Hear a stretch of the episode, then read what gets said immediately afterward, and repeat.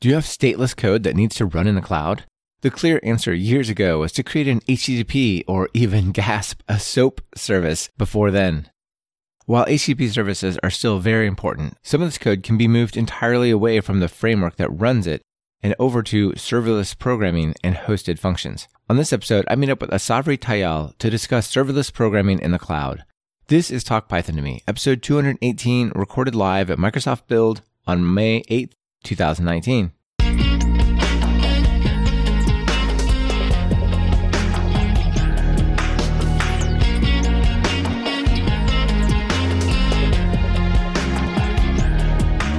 Welcome to Talk Python to Me, a weekly podcast on Python, the language, the libraries, the ecosystem, and the personalities.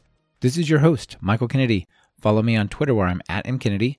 Keep up with the show and listen to past episodes at talkpython.fm and follow the show on Twitter via at talkpython. This episode is brought to you by Command Line Heroes from Red Hat and Datadog. Please check out what they're offering during their segments. It really helps support the show. Asavari, welcome to Talk Python. Hi, Michael. Thank you. It's super to have you here. It's, it's great to meet you live at Build. So it's going to be a lot of fun to talk about serverless. Yeah, excited to be here. Yeah, it's cool. So it feels like everyone I'm having the show lately is doing this like sort of dual life, right? Like we're at PyCon and then now are at Microsoft Build. Yep. Yep. Same for you? Same for me. We were just in Cleveland uh, at PyCon and it was great. So now coming back to Seattle back home and enjoying Build. Yeah. yeah, it's both of those are great conferences. Uh, what was your thoughts on PyCon? Did you enjoy it? You had a good time there? Yeah, this was my second PyCon ever. Definitely a lot of fun. I really like the sense of community that uh, Python developers have. It's uh, different from all the marketing conferences we go to, you know, Build being one of them. So always a pleasant experience, always good. Yeah. Yeah, I would say one of the biggest differences I felt was when you walk onto the expo floor at PyCon, it's like everybody there is kind of doing their own thing, their own separate thing. It's just a sampling of the community. Whereas places like Build, they're great, but they're like it's more like here's the team for this or here's the team for that, right? It's it's much more sort of focused. Right. I like the fact that at PyCon everybody was there to share their stories of hey, this is how we use Python, this is what we build, and maybe it's useful for you as well. So I'm going to share my story with you. That was definitely my favorite part of PyCon. Yeah, that's awesome. I had a great time there as well. I always enjoy that conference. So let's go ahead and get started with uh, your story, though. How'd you get into programming in Python? Yeah, I started web development when I was 15, and uh, definitely my first programming language was JavaScript, but eventually as I got exposed to Python, and I remember I think my first uh, web application that I developed was uh, in Django, was developing oh, right like a portal of some kind for uh, farmers to go up and look up uh, various grain imaging systems uh, that was being developed by a computer vision lab. So anyway, that's how I started uh, Python. And eventually, when there was uh, an opportunity to make Azure great for Python developers, it just happened that I was there and I had some experience with Python and was basically asked to take over Python for functions and app service. Yeah. Yeah, that's super cool. Tell me more about this Django app. Yeah. So the Django app I was building was uh, back in college. I was working with the University of Illinois Computer Vision Laboratory and they were building a algorithm that could take as input the image of uh, some grain and basically identify the quality of that grain based on a machine learning model or a computer vision model. So I wasn't wow. as involved with the data science part of things, but at the end of the day, the algorithm needed to plug into a portal that the farmer could go interact with, plug in their grain and get a market value for it. So that portal was something I built using Django. Yeah, that sounds like a really fun first project, actually. Yeah. Nice. Okay, so that was then. And did you study computer science, at University of Illinois? Yes. Yeah, cool. And uh, now you're at Microsoft working on the Azure team. Yes. Right? Tell me what you do there. Yeah, so I'm a product manager on Azure Functions. And currently I'm leading both the Python experience on Azure Functions and Java experience as well. So really what that means is everything that needs to be built either on the platform, tooling, or the runtime, I go in and build. So trying to understand, um, the story of um, the journey of a Python developer on the Azure Functions platform, how they come in, what their problems are. So on a daily basis, speaking to lots and lots of customers about why they're trying to use serverless, why they're trying to use functions, what are some problems they face today and how we can solve them, and really taking those requirements back to the engineering team, building POCs and prioritizing features on the product. Yeah, that's cool. Did you have a lot of those conversations at PyCon? At PyCon, yes. Also at Build the last two days, uh, it's great to see that the number of folks who are developing with Python are increasing at Build every year. Yeah, it's pretty cool. Did you guys have a like a expo stand area? We do. Uh, it's a pretty. There's a lot of hustle bustle around the functions uh, stand. It's uh, it's it's been great to see all the interest. Yeah. Yeah, I'm sure it's a fun area to work on. Yep. For sure. Cool. So before we get into the details of Azure Functions and the Python story, let's focus on just serverless. We had servers, and then we had the cloud had kind of virtual servers and then we have serverless. Walk us through that. Right. So we almost think of serverless as the evolution of application development on the cloud. You know, we used to have on-prem uh, or on-premise and then we moved on to IaaS, then we moved on to PaaS. And now serverless is even the next level of PaaS. What that means is, hey, PaaS already took away your problems of having to manage physical hardware when it comes to servers. Now you only need to worry about what's running on that hardware, but you still needed to worry about what OS you're using, what packages or dependencies are installed on that OS, patching those OS is upgrade, upgrading those machines, or even making sure that uh, you're doing the security patching and right, you make sure you're taking care of any vulnerabilities. Serverless takes away all of that because at the end of the day what you need to do as a developer is give us your application code mm-hmm. and we'll and we'll run it in the cloud for you. Very important concept in serverless is that you also don't no longer need to estimate how many app servers do you need to run your application. So typically when you were building an app you would have to think hey my app's going to get 20000 requests.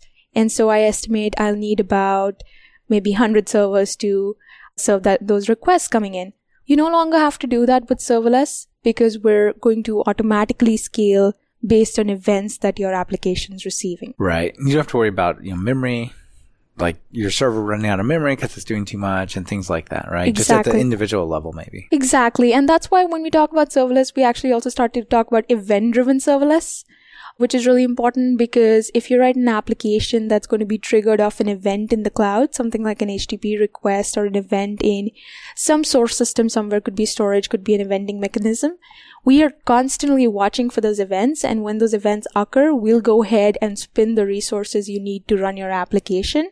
And when more of those events happen, we go spin more resources. So you're really never out of compute or memory in that matter. Yeah, that's pretty cool. So maybe some scenario like that fits in my world. Maybe I have some videos from an online course, but they're in a raw form. I want to get them transcoded for the right kind of streaming. I could upload them to like a storage that could trigger an event a serverless function which grabs it, runs it through a transcoder service, and then drops it back maybe like in a file on a location, something like this, yeah? Exactly. Both, I think, uh, in the scenario that you described, there were two important factors. One, your scenario was event driven. You were going to kick it off and then process something and drop it in a queue somewhere. And the other one that um, it seemed like it was a lightweight job that you maybe didn't need to stand dedicated servers up for. Right. Can you do like timing? Like, could I say, run this function every hour? Yes, absolutely. We've got the timer trigger. So if you go ahead and set the time that you'd like your function to run on, we can always do that. Cool. So I guess maybe I would put that into like an automation category. Like what are some of the other main scenarios? I guess this was automation. The other two scenarios that we talk about with Python, the first one is web scripting or APIs.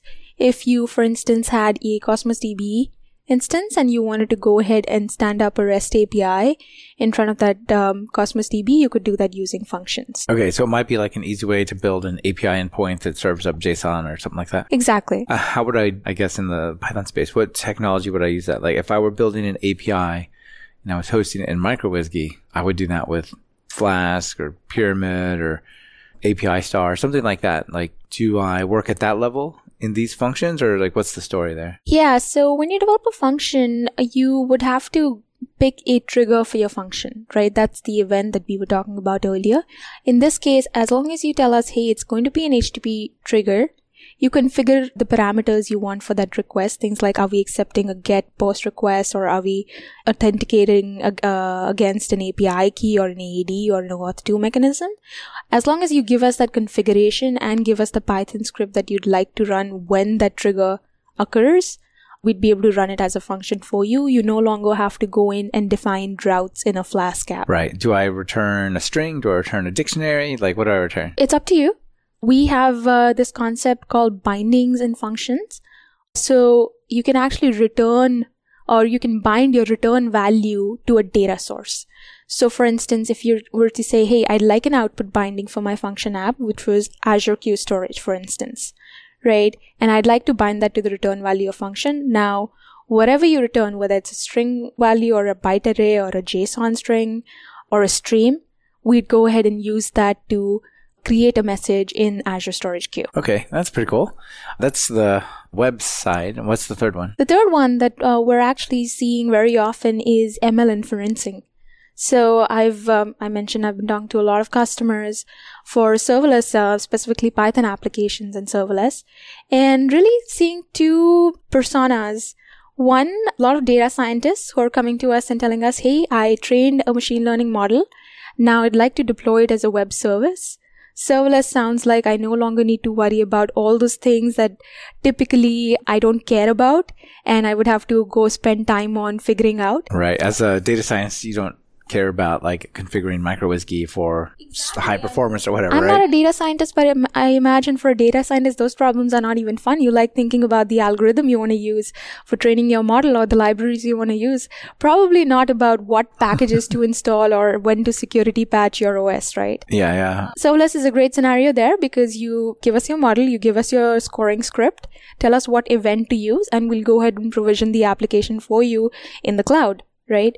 And then there are also second kind of category of the people or customers that we speak to who are say maybe not mainstream Python developers. They might say, Hey, we work at a large enterprise and we're using Java for our mainframe application. But our data science team gave us this thing called a model and we need to kind of run it in our application or use it in our application to make some predictions. Doesn't look like I can do that with Java. I'd like to do that with Python. Serverless is a great way to create a microservice that you can invoke via an HTTP endpoint all written in Python that you can call from your mainframe Java, and Java application if you wanted to. That sounds pretty cool. Do you find students using it a lot for like testing out their code or creating little projects? That's a good one. I still think serverless is very new to the student community. We're trying to create more uh, awareness in that space but definitely spoken to a couple of people who've taken an interest and started to use serverless more on the cognitive services side of things. But I think we still have a long way to go there. There's always a kind of a lag between academic courses and stuff like that, right? They they don't seem to change technology super fast. So I, I can imagine that. So you're talking about Azure functions, and obviously it supports Python, and that's great. But just to, to, kind of round out the story, like what other languages does it support? Yeah, function supports JavaScript, TypeScript, uh, .NET, Java, and we recently announced PowerShell as of a week ago. That sounds pretty cool. What does a workflow look like? If I write regular functions in a Python file, I know what that is, but uh, how do I don't edit this like on Azure or AWS or wherever I'm working on with my functions? Like, what does the workflow kind of look like there? Give me a sense. To help you develop functions, we basically have uh, two tooling options, and they sort of walk you through the process of building a function. The first one is we've got an extension with Visual Studio Code where you can go in, say, Hey, I'd like to create a project, which is a function project.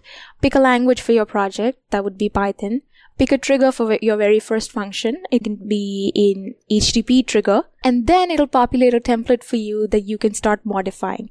So when I say a template, it's basically a combination of two files. One's a template Python script, which pretty much has a single function. It's a hello world function, takes in an HTTP request, returns hello name as the response. Right. So that's where you write your normal code, right? Exactly. And you can do pretty much what you want between the the beginning and end there, right? Like long as it conforms to the the shape. Exactly. You can do pretty much what you want. You can also load up additional modules within that folder itself.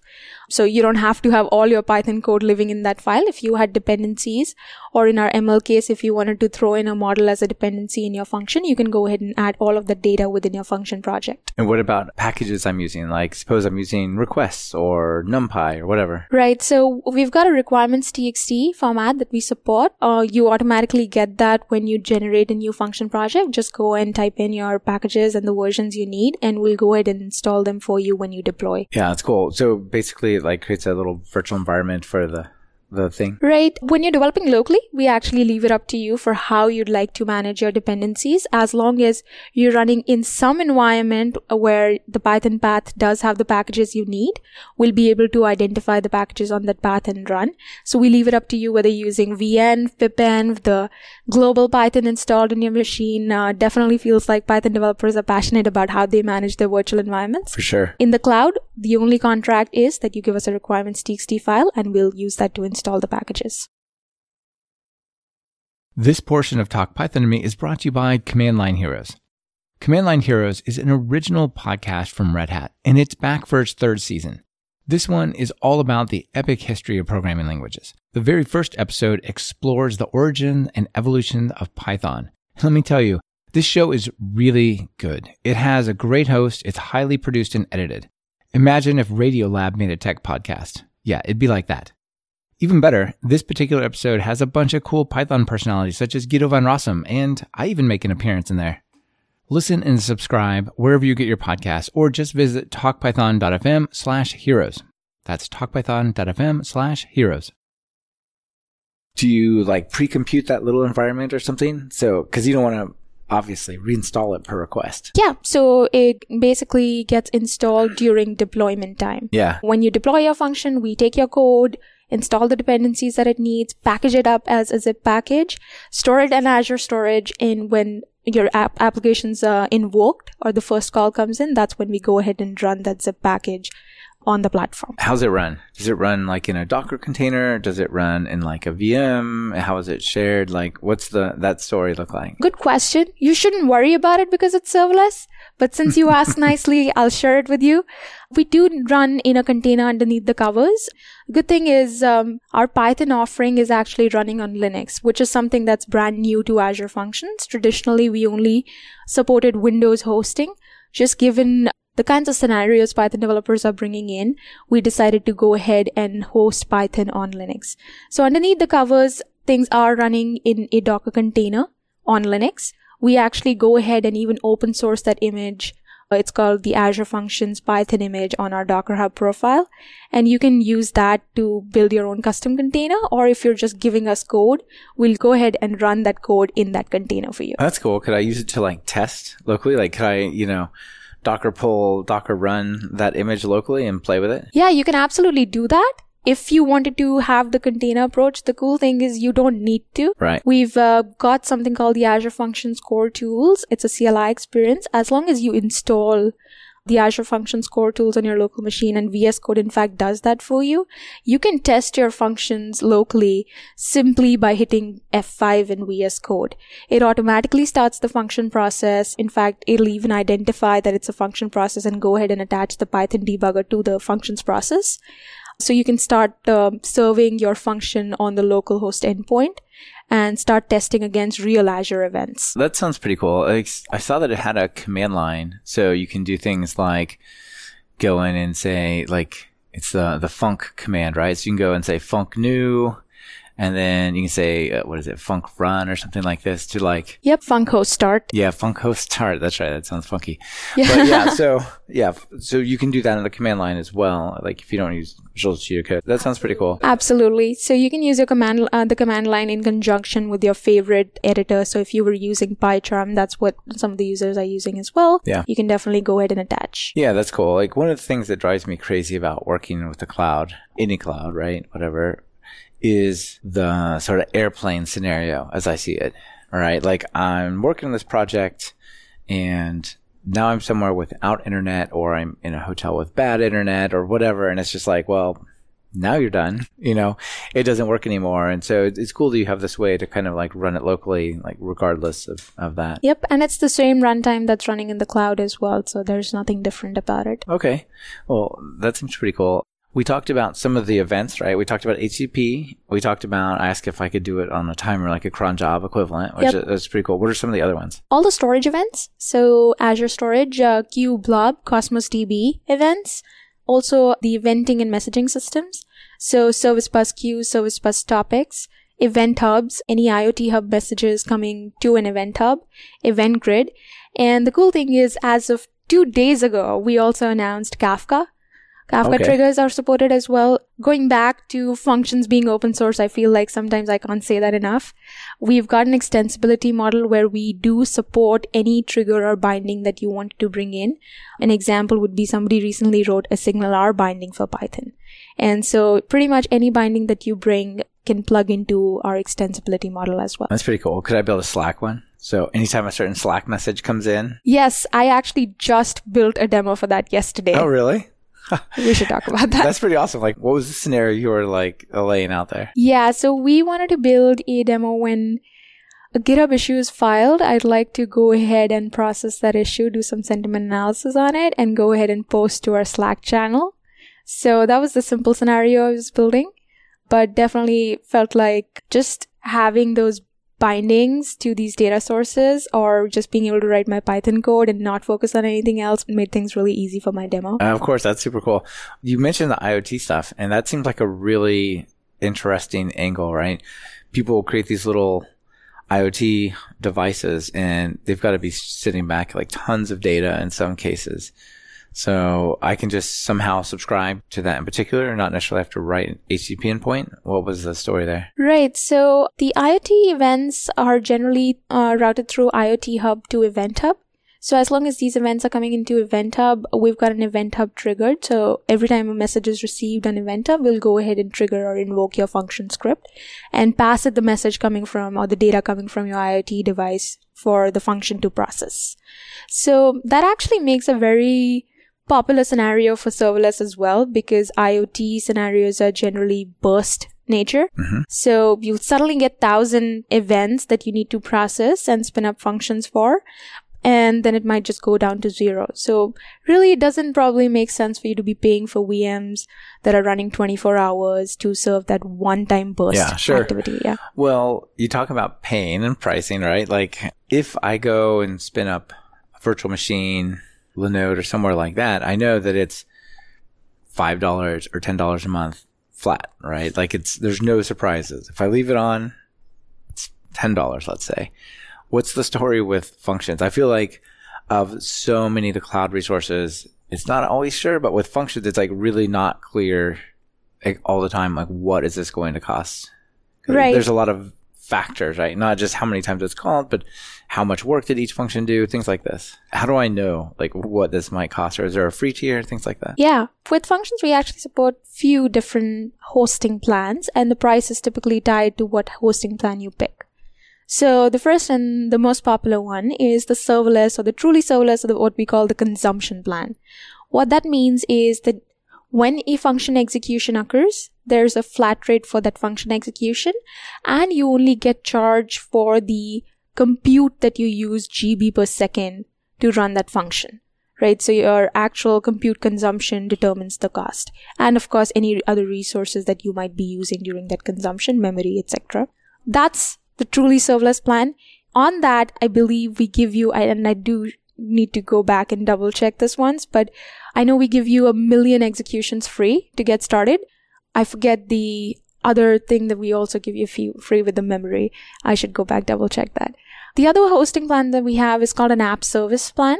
And this is different from what a lot of the other serverless vendors actually provide because we had a bunch of customers who told us, Hey, I love the functions programming model, but you know, I already have this set of VMs that I'm using to run a web application maybe. Can I just use the extra compute available to me on those VMs to run my function as well and scale within those set of VMs? And so that's what we call the app service plan hey, it's not truly serverless, but if you already have a set of NVMs, tell us about those VMs and what plan they're running on, called the app service plan, and we'll go ahead and run the function on that for you. It's not serverless scaling, it's CPU based scaling, so it's scaling based on CPU metrics. Uh, how much uh, CPU is being used or how much memory is being used, but it's kind of a determined uh, set. It does give you advantages like now you can put your functions within a VNet, so there's networking options. You can connect to data in a VNet, you know, those kind of capabilities. So we more or less had these two groups of people the serverless plan people really happy about the true serverless right. Event based scaling. about it. It just Right? it does its magic. Exactly. It's the cloud. And then we had the folks who were super happy with the app service plan because the performance is great because things are already provisioned for you and all the networking capabilities. So in the last few months, we actually went and did some work to enable a third hosting plan, which we're very, very excited about actually. It's called the Elastic Premium Plan. And in the Elastic Premium Plan, what you can essentially do is you can tell us how many reserved VMs you want for your application. So if you said, Hey, I have an app and I almost expect it to consistently get a certain load that I can serve with uh, a certain reserved uh, number of instances, say those instances, even if it's just one instance. I always want to have my application warm and running on that one instance. But if I receive traffic that's more than that instance can handle, I'd like to scale out to meet that demand and scale back down to one when the demand's gone, which is cool because now you get the benefits of really good performance because reserved instance, networking options because you already have something that's provisioned there, and the serverless scaler. Yeah, that sounds pretty cool. Like most of the time, probably just you know one VM may do it. And I and one of the things that I think that I'm always a little suspicious of in the serverless world is there's how long your code takes to run, and then how long it takes end to end for the the request to come in, for the temporary Docker image to spin up and get created, and, and all that kind of stuff. And it seems to me like you might be able to avoid a lot of it in this this scenario you're talking about here. If you have your own VM that's dedicated to it. In fact, what you explained right now, we're already optimizing for that. So, you know, the whole point of us running in a Docker container, which we are certain what container it is, is the fact that it's already warm and running even when a first call comes to your application, we're actually running a dummy Python site. And when we invoke your application, we go ahead and specialize that site with your code and with your application settings in order to invoke your code. A lot of that's already been done. A lot of that's already been done. So we're optimizing for performance even on the serverless plan. That said though, even that doing that job takes a little bit of time because again, it is serverless. We're not provisioning anything for you. So when you do specialize something, it takes a little bit of time. If you absolutely had a workload that could not function on that kind of latency either, premium plan is a great option. Interesting. There's a lot of talk about Docker and Docker images and stuff in here, and that's really cool. And that obviously gives you like a decent level of isolation in your environment and stuff like that. But would I be able to like create my own Docker container? Say instead of taking the one that we talked about that we could get Docker pull and, and mess with, could I base a custom image on that and like get it exactly the way I want and then run that? Yeah, you can absolutely do that. So, like I said, our Docker image is open source. You could go ahead and extend that image to add whatever requirements you wanted to add. And the typical reasons why we see somebody would do that is if you had dependencies that weren't essentially pip installable, but something that was an OS level dependency. Mm-hmm. Maybe you wanted to install the PyTorch package via apt-get on your container, right? In that case, custom container is a great scenario. The other one is if you were using a distribution of Python that we didn't support out of the box, something like the Anaconda distribution. Again, go ahead and customize the container with the Anaconda distribution and you can still use functions with it. Okay, then I put it like blob storage and point to it in my container or my uh, my function considerate. Or how do I do it? You can simply push your Docker image to either Docker Hub or ACR, and we also support private uh, repositories. But as long as you bring us the image itself, we'd be able to use that to create a function app. This is mixing a lot of these uh, cloud and networking ideas together, right? Right, and that's why the only caveat I will mention though with custom containers is we will not be offering the consumption or the serverless plan with custom containers. We are sticking to the premium plan and the app service plan to optimize for performance benefits. Sure. So we talked a little bit about being able to run with that func host start command run locally our code, but you know if you're going to do like a production release of your code, you probably want to have continuous integration, maybe continuous deployment. Like, how do I test this stuff? Can I test it in like some kind of CI system or something like that? We integrate with Azure DevOps. Azure DevOps uh, is basically a CI/CD tool, specifically Azure Pipelines is the CI/CD component of DevOps. And uh, it provides you with multiple client touch points. You can go to this portal where you'd, you'd say, Hey, I'd like to set up a DevOps pipeline or a CI CD pipeline for my function app. We're already populating functions and Python templates in there. So it'll be able to generate the structure of the various steps that you need to take in order to do CD. And you can go ahead and integrate your own CI in there as well. We've also got the command line experience which is uh, starting from if you've already developed a function app, you can go ahead and run the AZ function app DevOps create command. It's documented um, in the functions documentation, but that'll automatically identify that the app that you're using is a Python app. It contains requirements txt, which has certain packages, and go ahead and generate what's called an Azure Pipelines YAML file that contains exactly the script that needs to run for your CD step. Okay, and then how do I test it? Can I test it with like PyTest or like what is the story? You can definitely write unit tests uh, against PyTest for each of the triggers and bindings that we integrate with. We're including in the library uh, mock interfaces. So right, okay. So if I want to have like say a Cosmos DB or like a blob storage one, I guess that would be hard to test.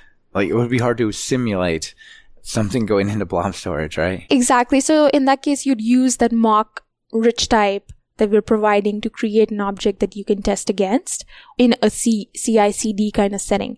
If you were to be testing locally, however, we do let you run against real-time Azure events. So if I started a function that's going to be triggered by a message being added to queue, when I'm running it locally on my localhost endpoint, I can go to Azure, add a message to queue, and it will trigger off the function. Yeah, that sounds like a pretty cool way. So that's more of a development side of things. It's more like the inner loop, outer loop story. Okay. Right. So we think of like, hey, when you're developing locally, just trying to get your function to uh, work in the way you want it to. Inner loop is great. You develop with the CLI, you test against real time Azure events. Now, when you think you're ready, with your function app and you'd like to move to the cloud, that's when you go ahead and initiate the CI CD or DevOps create command. Okay. I'm happy with it. I want to put it out there. How do I do that without, let's suppose I have a function. It's getting 100 requests per second, right? Even if it only takes, you know, half a second to deploy this thing, that could be a problem. Right? Is there a way to roll it out so that it kind of upgrades without breaking inbound requests? We've got this feature called deployment slots. Okay. And essentially what that means is, hey, you can have different kind of canary environments that you're publishing your application to. For instance, I could have an app that's running in a production slot and 100% of my traffic's coming to that slot. Now I've got an updated version of that app, a V2 version, say. I'll go ahead and create a separate slot, which is you know, my canary slot say, and publish my application to that slot. And I can start navigating some of my traffic, the incoming traffic to that slot so that, you know, maybe 80% of my traffic's coming to production, 20% is going to Canary, and so on and so forth. I start to navigate the traffic until I feel very comfortable that uh, my staging slot or my Canary slot is doing what I expect it to do and bring my number of requests on the production slot down to zero before I swap. Yeah, that's actually cooler than I expected. I figured like there might be some kind of like Kubernetes sort of upgrade story type of thing, but ability to like send like 1% of your traffic at it and just go, well, let's just make sure that this is going to hang together. Yep. Yeah, uh, that's pretty cool. This portion of Talk Python to Me was brought to you by Datadog.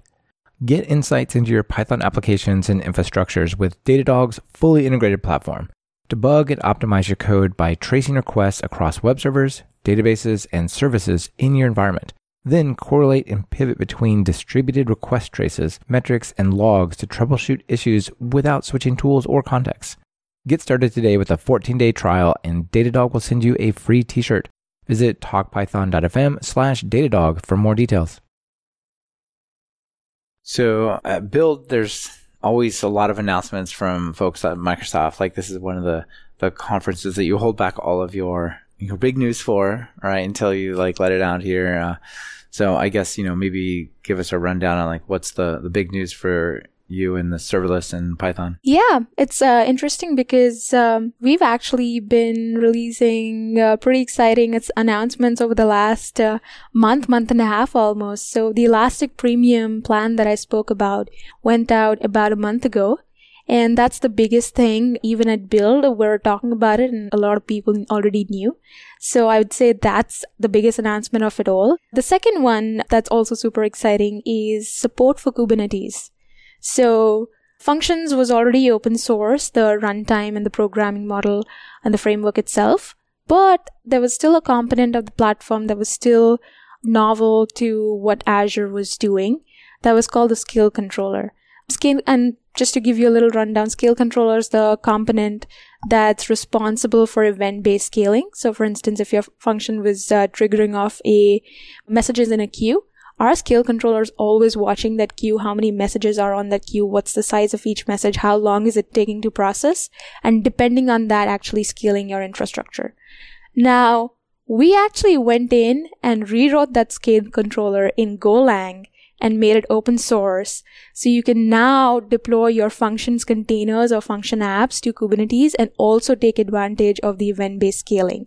It's a project we're calling Keda and it's an attempt to really open source a lot of what we're doing in functions and try to reduce the vendor lock-in that may still be remaining. For instance, I mentioned earlier in the podcast uh, we added support for the Kafka trigger that was motivated by the Keda project. We're also looking at adding support for things like RabbitMQ as triggers. That sounds super cool because, you know, to me, I feel like the cloud is the new lock-in right? For both good and, and bad, like, you know, not just Azure, but AWS and the other ones. Like the more you take advantage of these, these really cool features, the more you are kind of committed, right? But it sounds like with this, as long as you're willing to run a Kubernetes cluster, you can kind of bring it wherever you want it to go. Exactly. And it's more for the audience, I'd say, who are already bought into Kubernetes.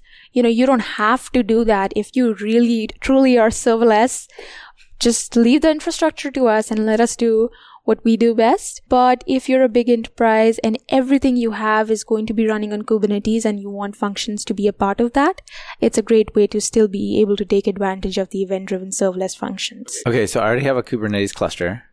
Can I can just take this and like run it on the cluster as as one of the things and then start calling the endpoints there like exactly where's the rest of the infrastructure like where are the http endpoints that tie it back to the functions and, you know, stuff like that. Is that enough to just sort of have my own little private serverless thing in some cluster or what? Yeah, absolutely. I'd actually, without going too much in detail on uh, Keda, I would uh, encourage you to look at the documentation. It's, a, it's got some great uh, references on how things are actually working in the Kubernetes space. There's a lot going on in terms of your cluster, your pods. I'm still learning about Kubernetes, to be honest. There's great documentation online. I'd encourage you to go look up Keda, Keda project. Okay, cool. What else? We introduced this uh, concept called extension bundles. It's a little underneath the cover, so you don't really need to know about it. But really, uh, historically, what happened was because our core runtime's written in .NET, there's a lot of .NET that uh, kind of flew out or snuck up on you when you were developing Python. And really, we don't want that for our Python developers. You know, we want, if you're a Python developer, let us come and plug into your ecosystem rather than trying to drive you to .NET. Extension bundles abstracts away a lot of that stuff. So if you're using a extension or a binding that's written in .NET, you no longer have to have the .NET SDK installed. All you need is Python if you're developing in Python and we'll take care of all of that for you. You kind of what you would expect, but I guess it's nice that it's there, right? It's an evolution of the platform. I think from functions V1 to where you could only develop on Windows and host on Windows to V2 where you can now develop on any platform, be it Mac OS, Windows, Linux machine and host on Linux to finally being able to abstract the few fritters that were still left. Uh, I'm really excited and looking forward to a place that we're at right now. I think we're getting pretty close. Yeah. Yeah, that's cool. So speaking of environments, what versions of Python are supported? Today we support 3.6. Python 3.6. Uh, we're looking to add 3.7 support in the future as well. We've already got a container image available if that's of interest. And I guess if you can do your own container, then put whatever else you want out there, right? Exactly. Our core runtime is actually already compatible with the 3.6 and 3.7 we heard feedback from specifically some of the ML users that uh, there were packages like TensorFlow that weren't yet compatible with 3.7 or were still working on the wheels for 3.7 and such. So we just decided to delay that by a few months before we go ahead and make a big release. Sure. Okay, cool. One of the things that I saw people doing on AWS Lambda is using sort of abstracting away the deployment of something like Flask, right? So there's a project called Zappa and Zappa will let you take what looks like a Flask function and turn it into a bunch of serverless functions, which is, uh, it's an interesting idea. I don't know. I, I saw that in the docs, you guys have something kind of like that, but it's much more manual than working directly with Flask. So do you have any plans for something like that? Not yet. And honestly, we're still thinking about it. We don't know if that's a direction that uh, most users want to go in. Just speaking to customers, um, and we've got a very good community of preview users. They've given us a lot of feedback this hasn't come out that much. So really, I'd encourage you and everybody who's listening to give us feedback on that. Tell us if that scenario is something that's important for you and uh, help us uh, just understand how we should think about these things. Yeah, honestly, I look at that and it's super interesting and it's kind of cool to think about it. But in practice, I'm like, do I really want to maintain my web app as like a hundred separate little things or does it make more sense to maybe build like 10 specialized serverless bits and then, you know, host the rest of it as like a regular web app or something. I don't know. It's, it's an interesting idea though. Right, right. Yeah, yeah. Cool. Well, I guess that's that's probably about it. Anything else you want to share about the service that you guys got going on right now? We've got few things in motion. I would say the biggest one definitely Python is something that uh, is our biggest focus right now for the Azure Functions team. So just uh, keep your eyes and ears open for what we have coming next uh, in terms of improvements for the preview itself and our GA offering. That's really my biggest call to action here. Yeah, cool. One of the things I thought was really nice is I went to the Azure serverless functions bit for Python and said, to subscribe to our announcements, just go watch the GitHub repository. That's a pretty cool way to like, instead of like, yeah, we're gonna, you know, shoot you a newsletter or something like, no, just, it'll be in GitHub. Subscribe to it. Yeah, we definitely spend a lot of time and lives on GitHub these days. Open source is great. Anytime we want to speak to the community, we pretty much post an announcement, even something like, I'm not sure if you've heard of durable functions in Python. We're thinking about, hey, is, it doesn't make sense to have durable functions for Python. Do Python users have scenarios that they need durable for?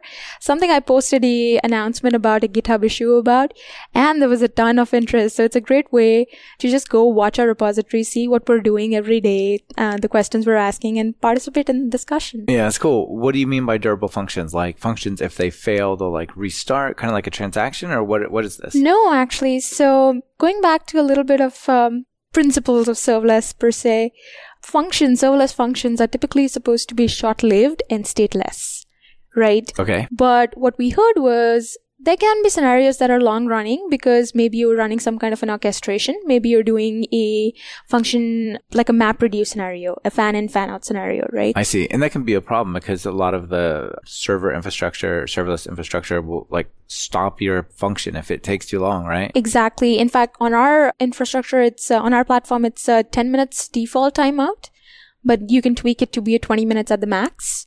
The new Elastic premium plan actually can run forever. That's a premium benefit of the premium plan. But with durable functions, what we do is we are basically providing a framework for you to be able to orchestrate your function executions.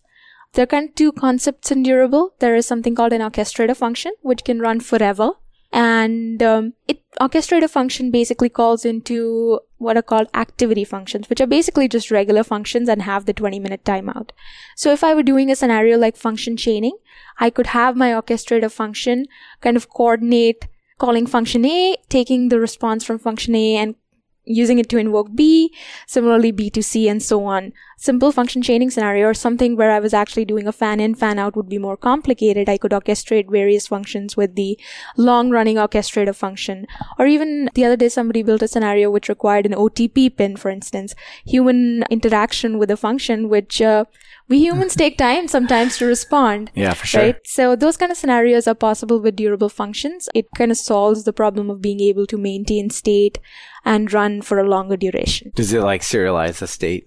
And while it's waiting and like bring it back or It basically does. As somebody on Twitter today just posted about the black magic of durable.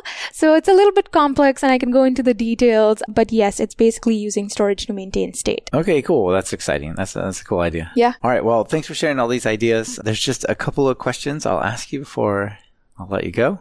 One is if you're going to write some Python code, what editor do you use? Yeah, so good question because I was traditionally using PyCharm and recently when I say recently, since about the last year or so, starting using VS Code. And I'm really appreciating right now the VS Code ability to be able to work with the Azure because I work a lot with the Azure cloud. The extensions do a great job at it. Yeah, that's cool. There's definitely a lot of integration there. Do you have plugins for PyCharm? As well? I was using few plugins for PyCharm. I honestly don't even remember what plugins they were right now. Yeah, sure. It's been a while. All right. And then a notable PyPI package that maybe you ran across that you're like, oh, that's cool. People should know about this. So yesterday I ran into something called Flask Dance. Flask Dance? And really what it helps you do is a lot of the OAuth dance that you would do manually. Typically, I mentioned the Slack application to you, right? A lot of the OAuth dance that you would do typically yourself, it makes it really, really really easy to be able to do that.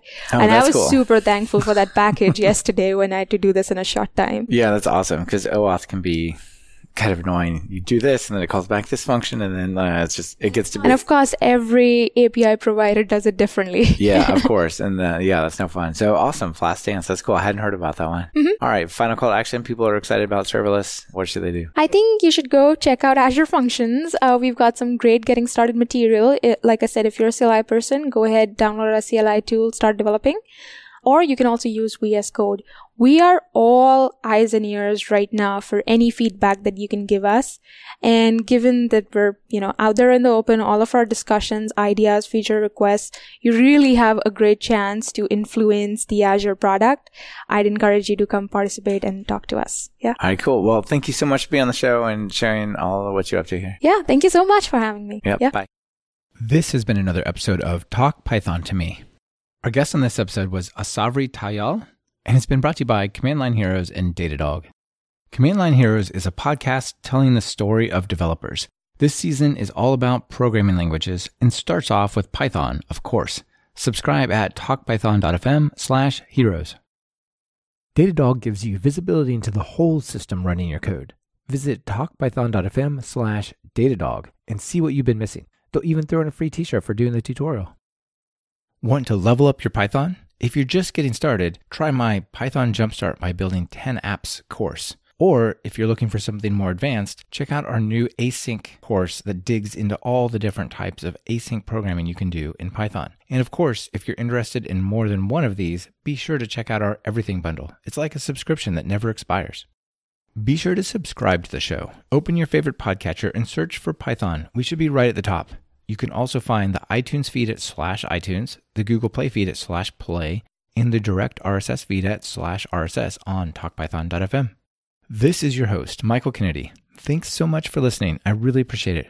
Now get out there and write some Python code.